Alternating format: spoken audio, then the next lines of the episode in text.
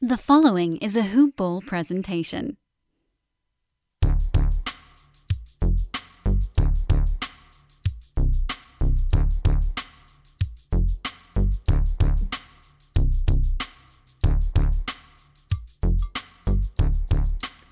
Hello, and welcome to the Hoop Ball DFS Today podcast.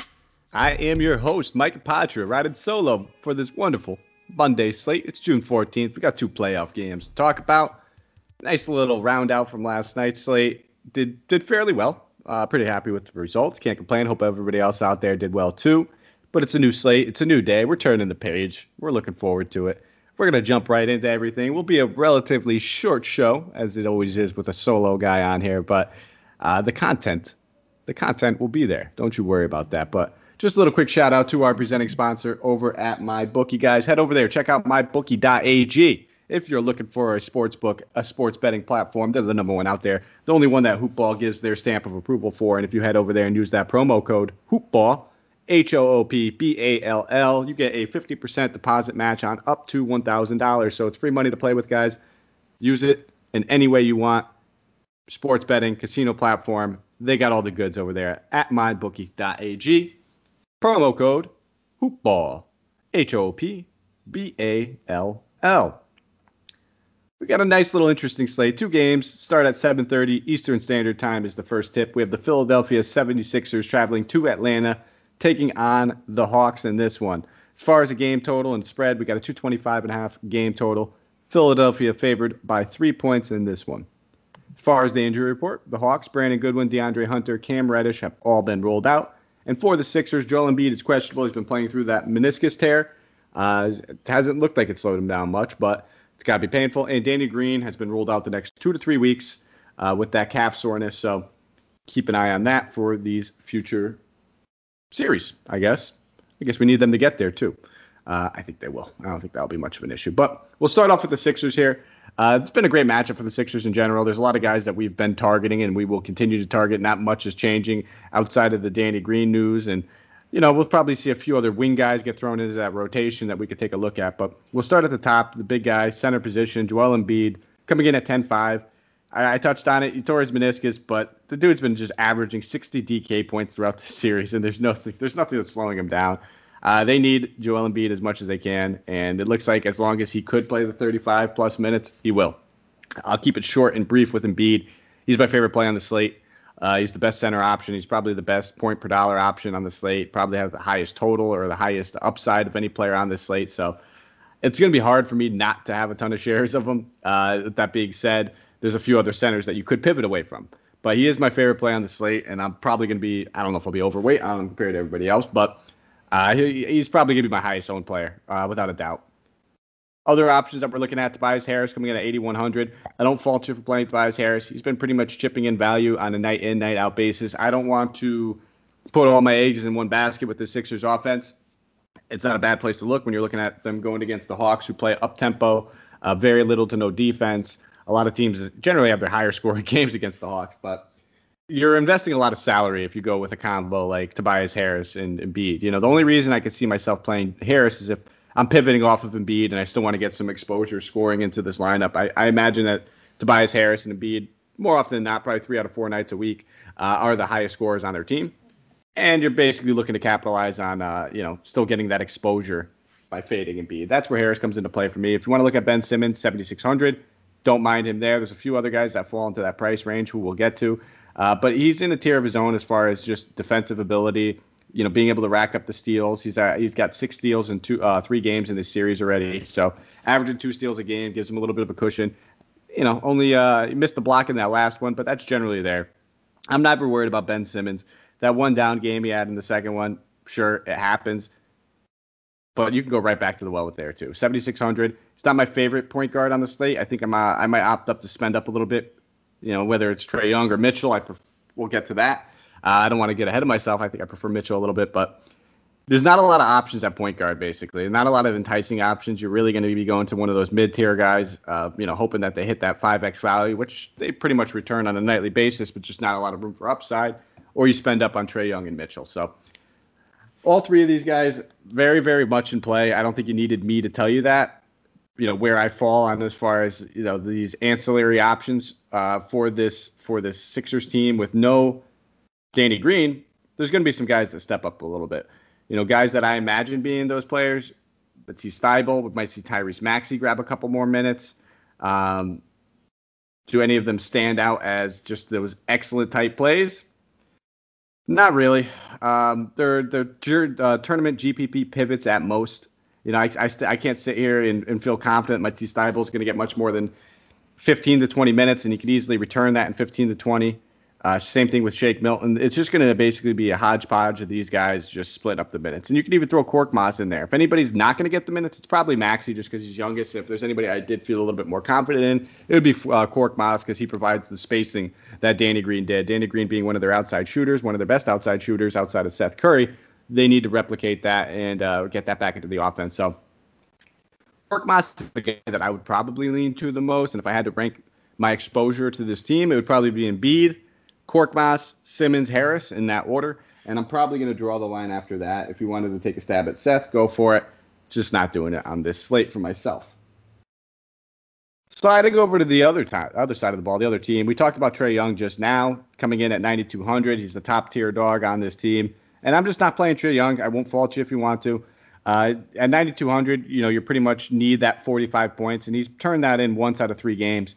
The other games, he didn't miss my bucks. That's my point. You've got 42 or 41 in those ones, DK points, that is. So he's not missing by much. It's just I can't have exposure to all these guys. I prefer Donovan Mitchell over him, who we'll get to. I already talked about, you know, Embiid being the guy that I want to spend up on. And frankly, looking at even those other Clippers guys, I'd, I'd rather spend the coin on them than uh, than get some Trae Young either. So I just don't see myself landing there. Never going to tell you not to play one of the best players in the NBA, but I'm not playing him. So take that for what it's worth. And if you like to kind of hop on board, then you're probably not playing him either. If anything, I'd look towards the guys like John Collins at 5,900. Again, consistent. Uh, two out of three games this series, he's put up at least 30 DK points, which would give him that 5X mark. Not one of my favorite options, but power forwards a little thin as it is. And then you can look at Danilo Gallinari as well, 4,600. He's picked up that slack for DeAndre Hunter. He's played at least 26 minutes over the past two games, played 30 minutes in that last one. Uh, and he's pretty much turned out 5X average over those two games where the minutes have been up. So I'll continue to go there. Those are probably the two power forward options I'll be looking at a lot on this slate. I probably prefer Gallinari ever so slightly due to the price tag, 1300 but they both got solid floors. They both got solid ceilings. We know it's baked into there. And outside of those two guys, and maybe you know uh, a slight share of a Clint Capela, but again, you'll hear me talk about two other centers I like more. One of those being Embiid. I just don't see myself having too much exposure to this Hawks team. It's just a struggling. Uh, the offense, I, I wouldn't say struggling team, uh, but the offense has been ever so struggling. Uh, you know, they they've been struggling outside of that first game to score more than 111 points against this Sixers defense, and that's kind of been the Hawks' trademark. It's just score in bunches, let the other team score in bunches, and hopefully we can outscore them.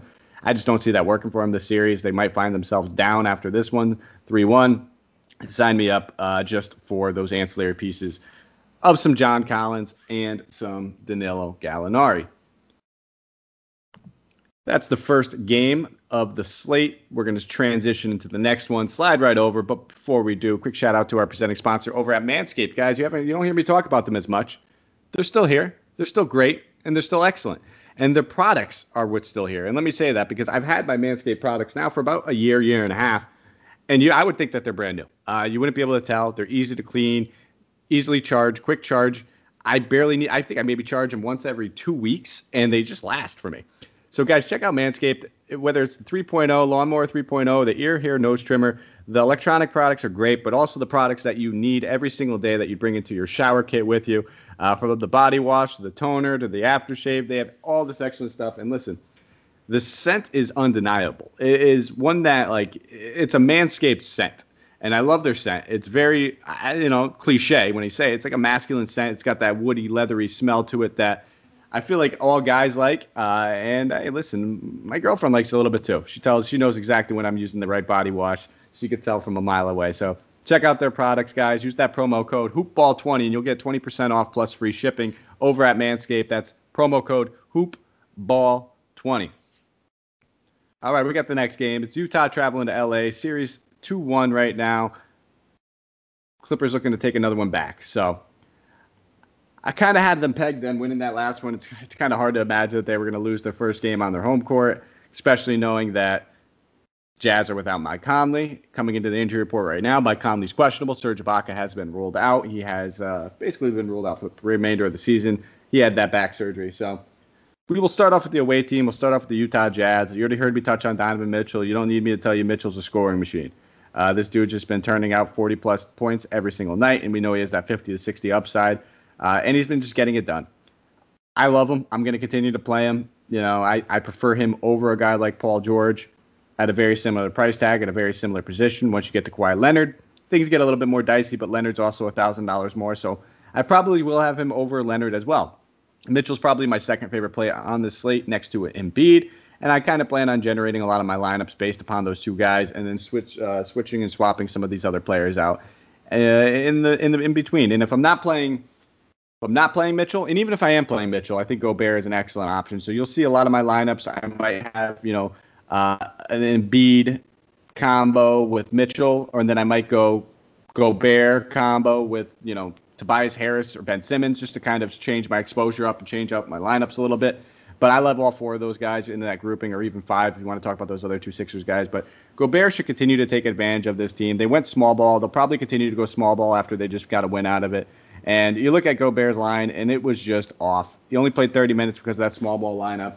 I would expect that the Jazz adjust and try to make them pay for it. And if that's the case, we're going to see Gobert probably get a little bit more feeds down low. They might try to run the pick and roll a little bit more.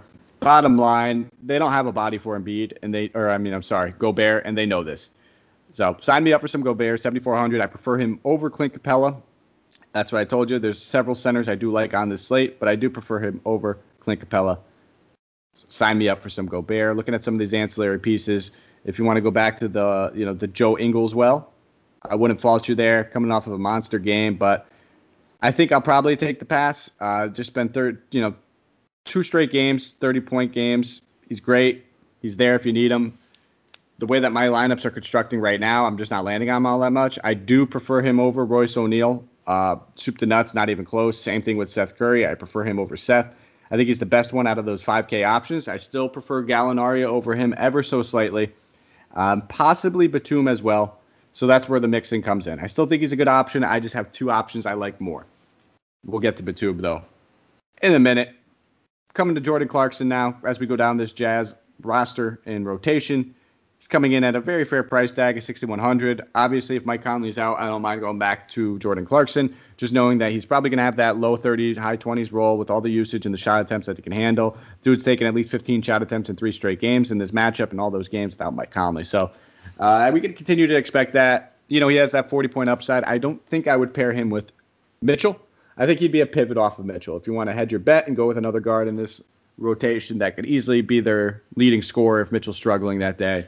Jordan Clarkson's your guy as a nice little pivot hedge. Outside of that, though, that's it. That's all the guys I'm probably going to talk about here on Utah. I don't want to go to any of their ancillary bench pieces. I talked about Derek Favors a little bit in that last one. If they wanted to take advantage, knowing that they would go small, they can use that with Favors. He didn't manage to get it done. Played 15 minutes, only put up six points. Again, he's there if you need him. He's minimum salary.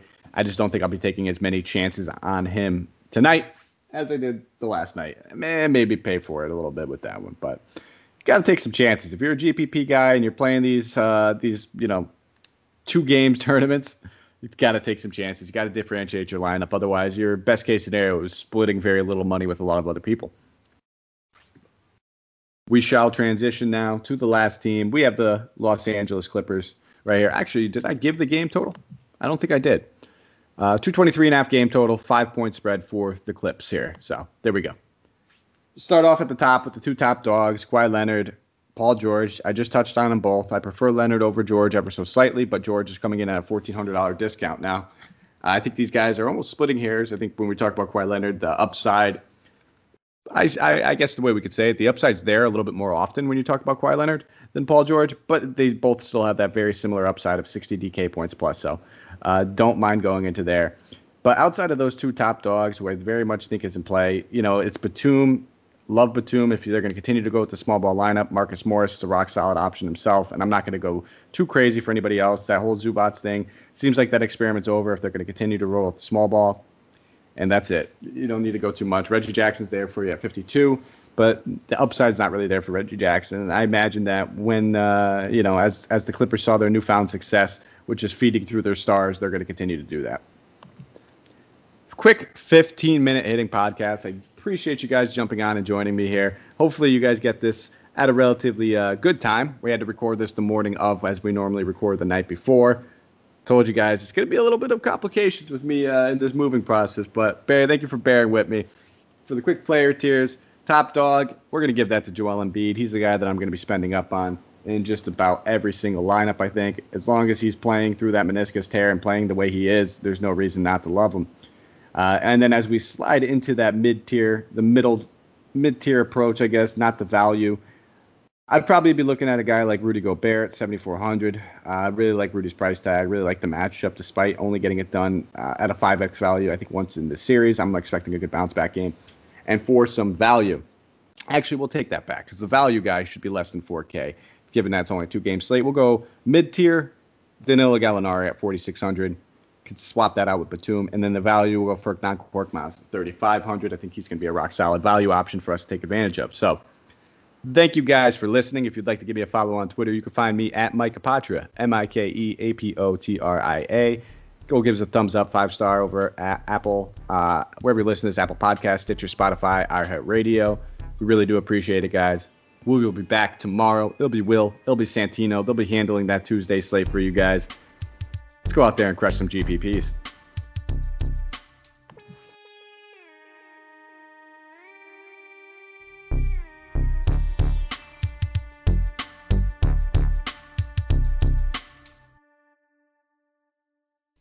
This has been a Hoop Ball presentation.